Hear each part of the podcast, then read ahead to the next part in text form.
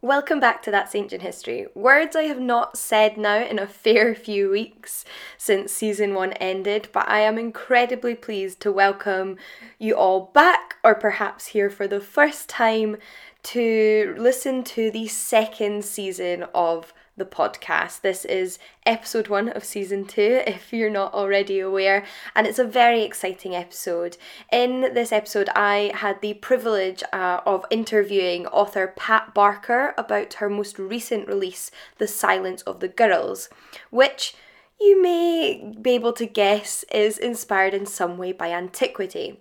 So if you're not familiar with Pat Barker, she is a author with a plethora of work behind her of amazing quality and some of her most famous books include the Regeneration trilogy, which explores the after effects of World War 1 and the trauma experienced by those who survived the war. This kind of mental trauma is one of Pat Barker's fortes when it comes to writing, and it's something that she brings to light in her exploration of antiquity as well. The Silence of the Girls is a retelling of Homer's Iliad, which follows events of the Trojan War, a legendary war between the Greeks and the Trojans, supposedly instigated by the Trojan prince Paris's abduction of Menelaus's wife, Helen, from Greece. The Iliad itself focuses on the experience of the Greek hero Achilles in a real time of emotional turbulence for him during the war in a in a moment of real do or don't. Pat Barker, however, puts a unique spin on this retelling in a way I have never read before. Instead of focusing simply on Achilles or one of the other Greek soldiers, she focuses on Briseis, who is a Trojan queen whose city is destroyed during the Trojan War by Achilles and his men, and her and the rest of the women of her city are then enslaved by the Greek soldiers and made to serve as slaves both domestically and sexually to their captors, the men that killed their friends and family and destroyed their homes. Pat Barker's emo- Pat Barker's emotional retelling of this ancient tale highlights the emotional, physical, and mental impact of war on women and forces us to remember that these brutal conditions not only affect men but also women. I personally adored this novel, if you haven't already guessed. The characters and story both kept me engaged as a reader, but also made me reconsider antiquity and think about the areas of ancient trauma and ancient war that are perhaps overlooked in scholarship, and reminded me how vital works like Pat Barker's are to make us think more broadly about antiquity. But I'm sure I have chewed your ear off enough for now. I am incredibly pleased to be back with the second season, and without further ado, let's hear from the author herself. First, thanking you so much for joining me on the podcast today. It's very exciting to have you. Well, it's been very enjoyable so far. the, the preempt has sort of been a good build up. I hope it keeps going. Uh, um, well, yeah, you've already I, I, I, we've already had a fascinating past like two minutes yes, discussing classics, but specifically on the topic of the book, I think the first thing that comes to mind when I was reading the book and that I was interested in, when I first heard about the book, um, obviously I thought, oh, uh, the Iliad, the Trojan War, there's so many women involved in this story. And then it was interesting to see that you'd picked Briseis as your central character. Yeah. And I was really interested to know what it was about Briseis that you were drawn to as a protagonist. I think mainly the, the extreme trajectory that her, her story follows. Mm. That literally she wakes up as a queen and by the end of that day, she has lost all her family, had her palace, her home, burnt down, and uh, she is in bed with the man who killed her uh, youngest brother, of whom she was particularly fond, and she has no choice in the matter. It's impossible to f- have a, a, change in fortune more extreme yeah. than happens to her.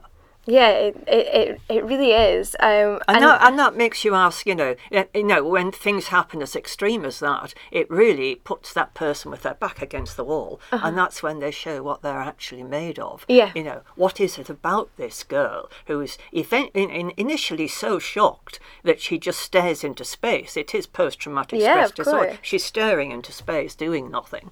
And how does she recover? Which is a theme in all my work, of course. Yeah. How, yeah. how do people come back? Back from these extreme events. It's really interesting that you mentioned PTSD actually, because um, a few episodes ago um, on the podcast, we did an episode on uh, combat trauma in ancient Greece Yes. with um, somebody who's currently researching that area. And his research was very focused on the soldiers' experience, but obviously, your book kind of reminds us about the experience of the women that were around. I mean, there was lots of women too being affected by these war zones, and that's as important and it's sort of yes. overlooked. And uh, uh, I went to uh, an event in Edinburgh with the theatre of war people, you know, Yeah. who uh, used the play, the, uh, the play, used the character of Ajax Mm. and his, you know, the various appearances as an example of post-traumatic stress disorder, because he eventually, as you know, goes mad and Yeah. uh, uh, attacks animals, believing they're his fellow commanders. And uh, I was listening to all this, and it was absolutely fascinating. They were obviously doing very, very good work. But I found myself thinking, what about Tecmessa? Yes. Uh, uh, who was about 14 or 15 years old when her family were killed and her town burnt down and she became Ajax's mistress.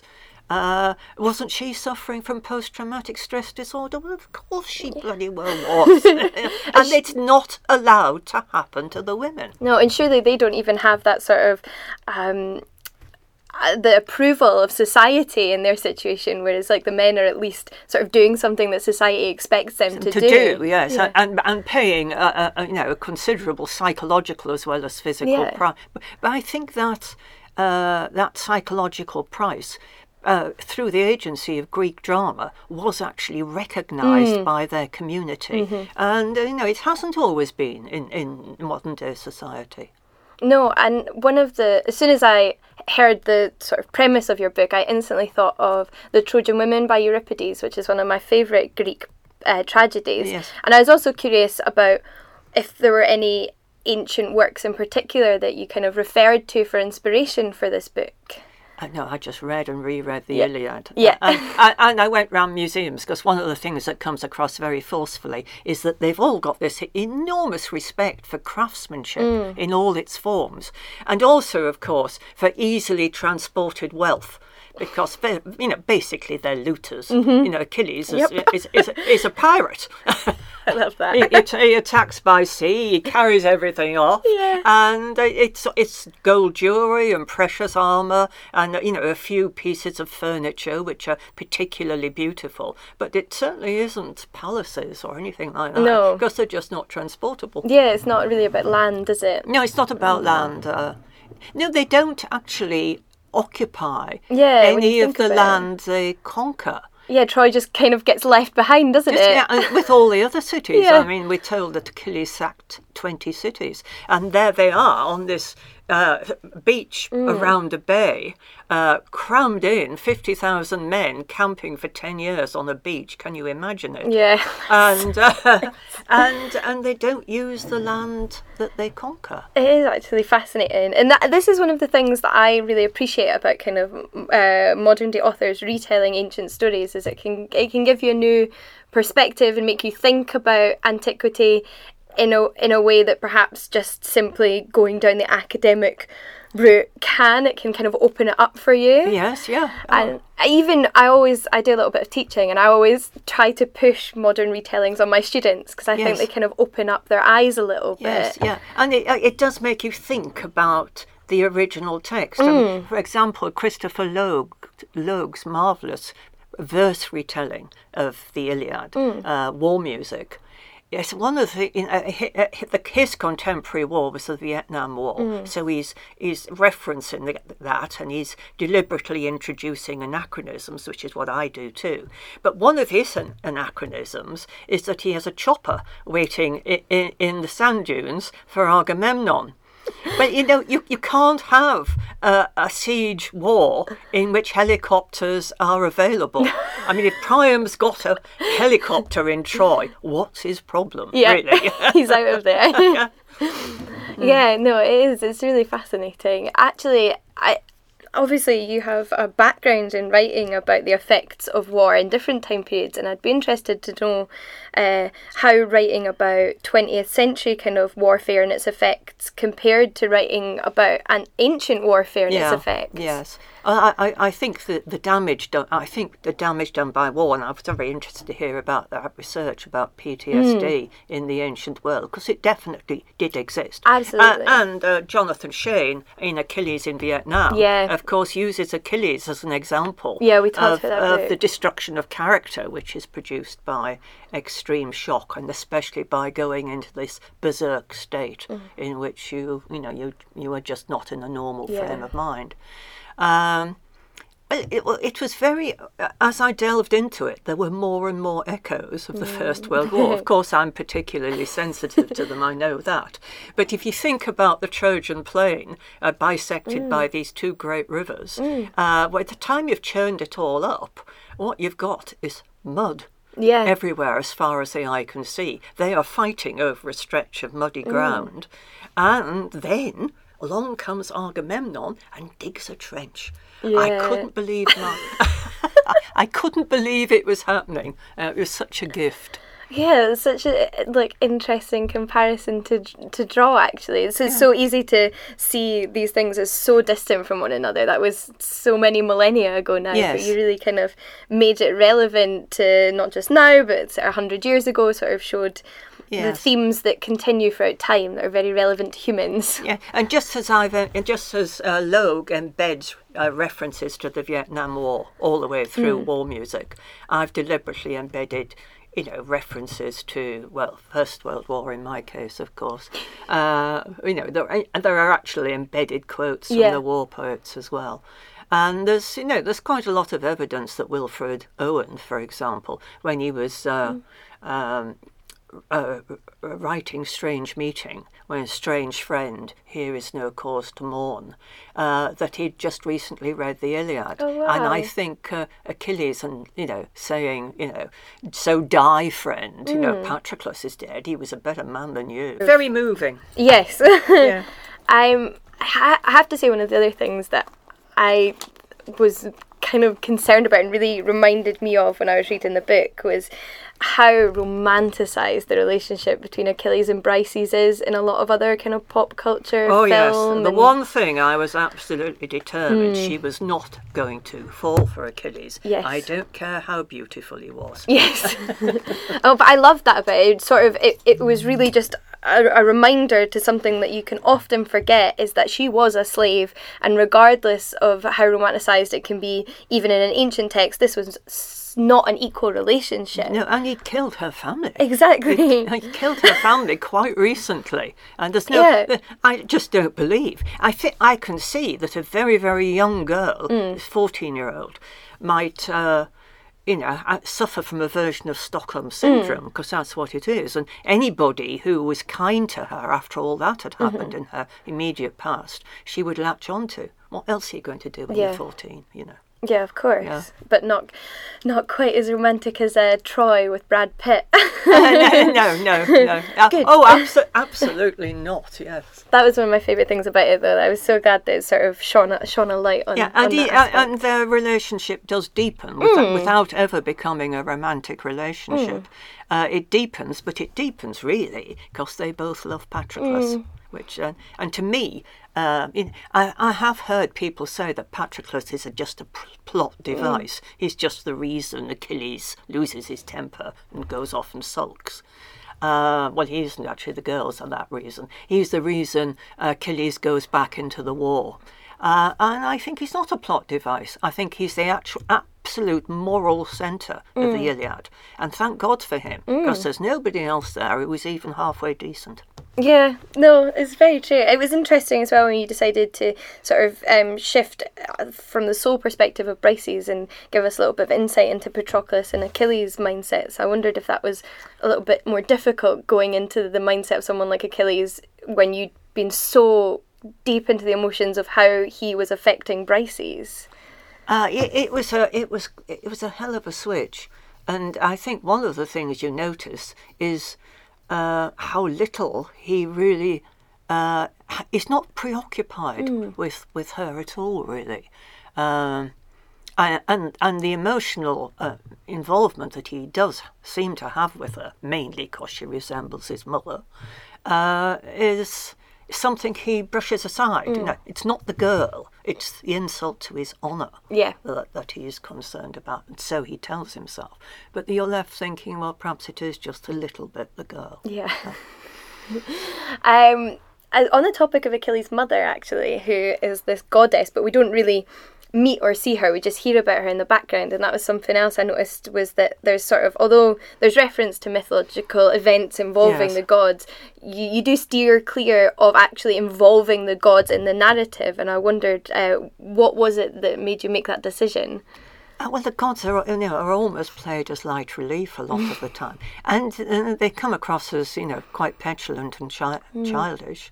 Uh, I think I think the characterization of the gods really is a very strong argument for death, because the, the mere fact that they're immortal uh, means that nothing really matters Yeah. all that much, you know. Yeah. Whereas, as Brad Pitt says, no less a classicist than Brad Pitt says, uh, the gods envy us because things matter to us in a way that they never matter to them. Yeah. So, but I'm I'm also quite a rationalistic type of author. So, although I do have po- Apollo in the minds of the character, Apollo sends the plague.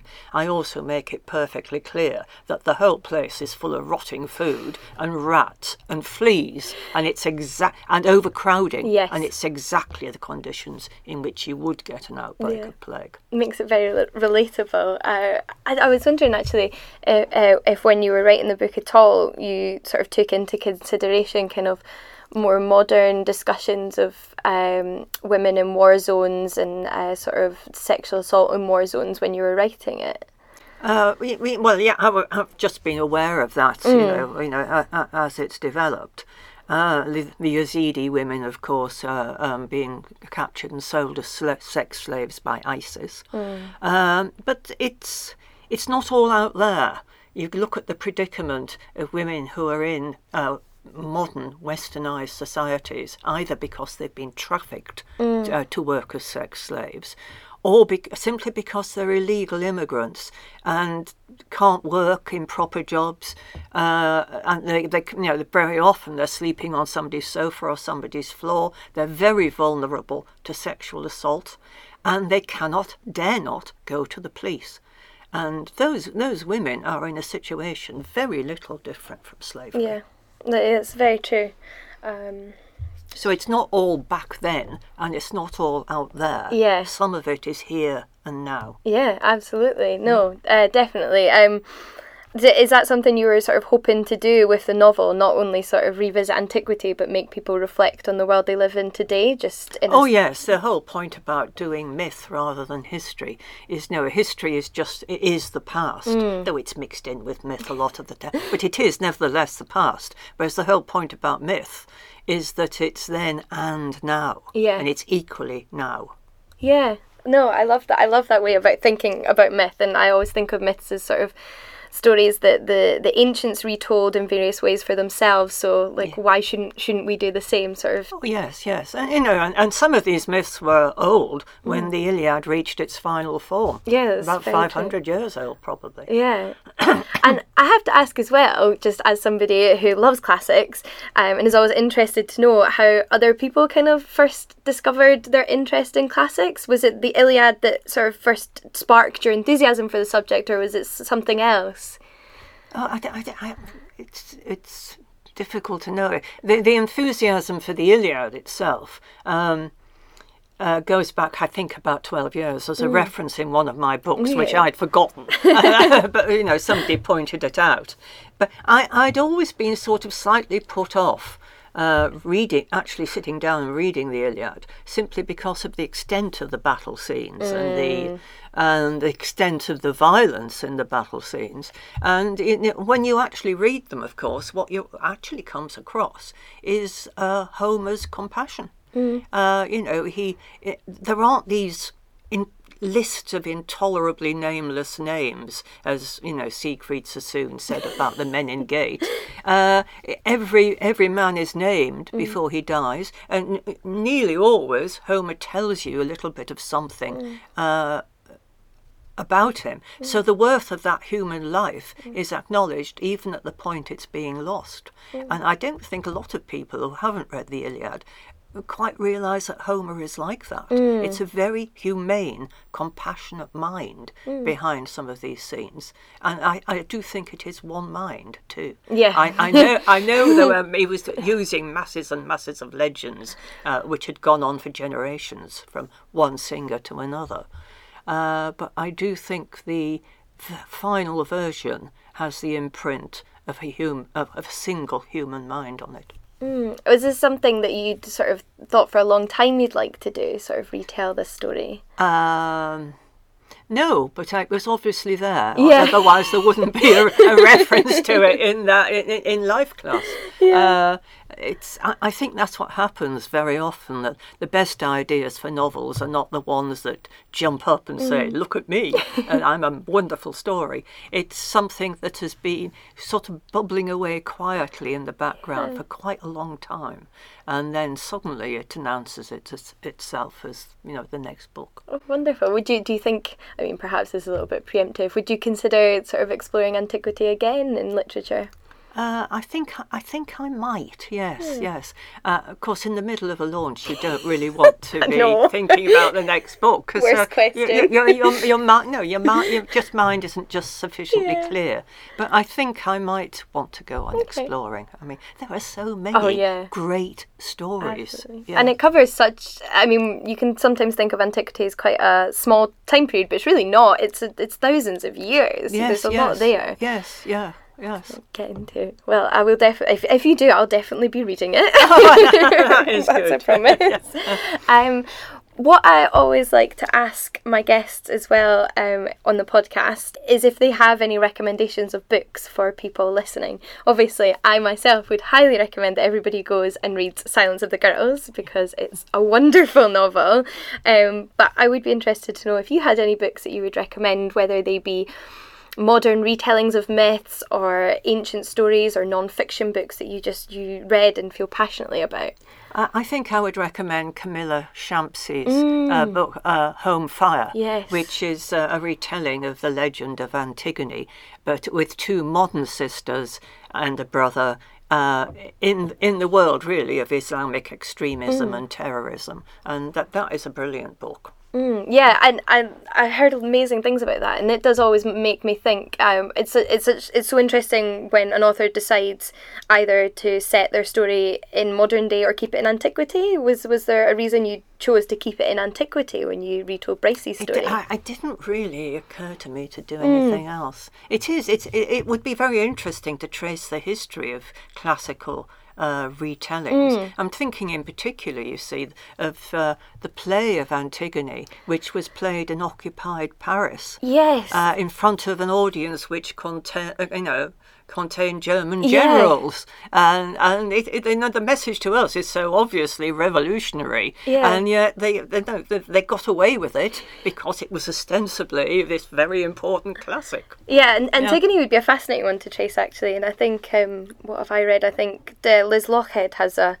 a version of Antigone as well, or at least the Thebans, which yes. includes Antigone and Oedipus. So there's probably a lot there if you wanted to write about the history yes, of Antigone. Yes, yes. Kind of being and uh, I, I, can never remember the name of the poem, but there's a poem that uses Priam's visit um, to Achilles. Uh, that sort of not really reconciliation, but at least there is a meeting of mm. minds to some extent. Uh, uh, in the context of the Irish Troubles, you see. Yes. And then Colm Tóibín, House of Names, lots of references. Mm and uh, to the Irish uh, troubles. And also last night I was on with uh, uh doing an event with uh, Michael Hughes, who has retold the Iliad yes. in in the modern day. Uh, you know, quite different approach to me, but equally drawing mm. on the hmm. Iliad in the 1990s in Ireland, and that that is you know it's just startling read. No, it's wonderful to see these stories um, being given sort of like a new lease of life and Yeah. um, exposure to new audiences. I like to hope as Yes, well. yes. Um, but I, it's been absolutely wonderful talking to you. It's been absolutely fascinating. You've put like a whole new layer of information on top of the novel for me that always makes me want to go back and reread it with these like bonus tidbits. I feel now as well. I appreciate all the more this that portion where um.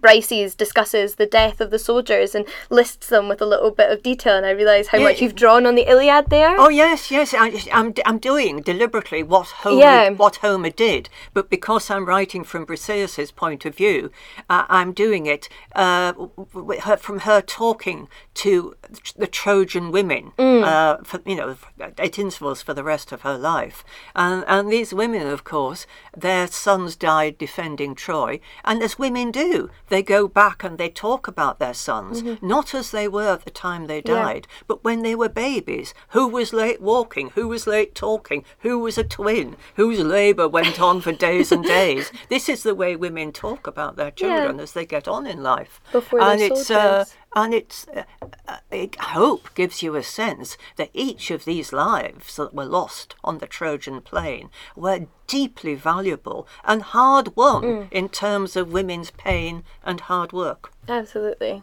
And it was um, nice to sort of be reminded about the fact that these soldiers were sort of fighting one another again because of generals Yes, uh, yeah.